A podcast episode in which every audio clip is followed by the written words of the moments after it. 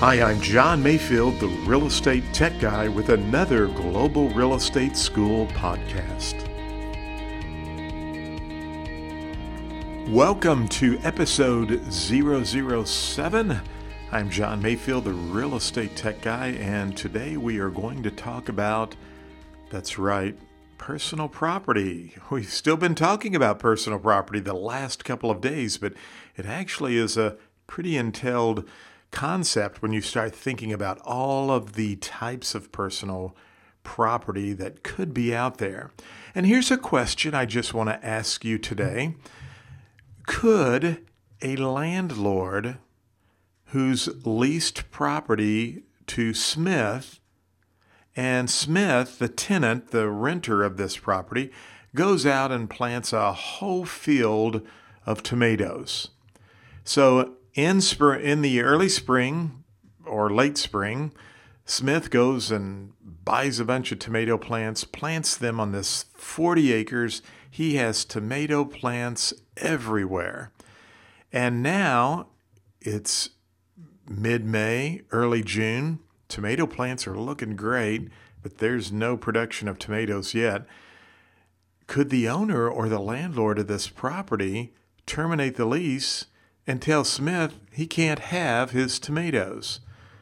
Well, the answer is well, it depends. That's right. I am not an attorney, and so I'm not giving any kind of legal advice. You always want to seek the advice of legal counsel for a situation. But for the real estate exam, the answer would be no, the landlord could not terminate that lease because those tomato plants are considered emblements. That's right, another definition that you need to know for the real estate exam. And emblements, also called fruits of industry, and another description that I'm going to put in the show notes um, a way growing crop, W A Y hyphen growing crop, they are considered emblements or personal property.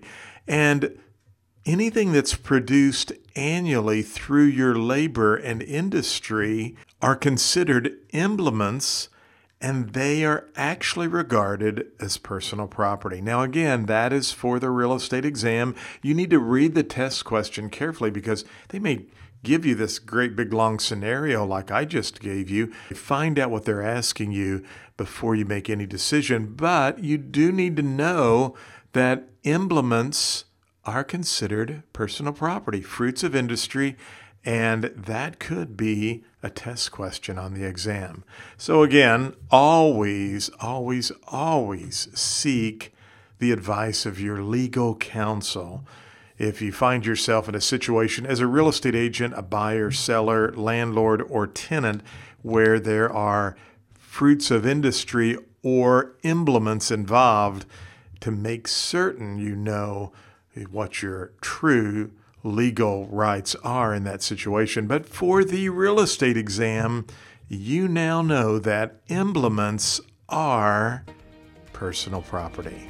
Thank you for listening to the podcast for Global Real Estate School. I'm John Mayfield, the real estate tech guy. Go out and make it a great day.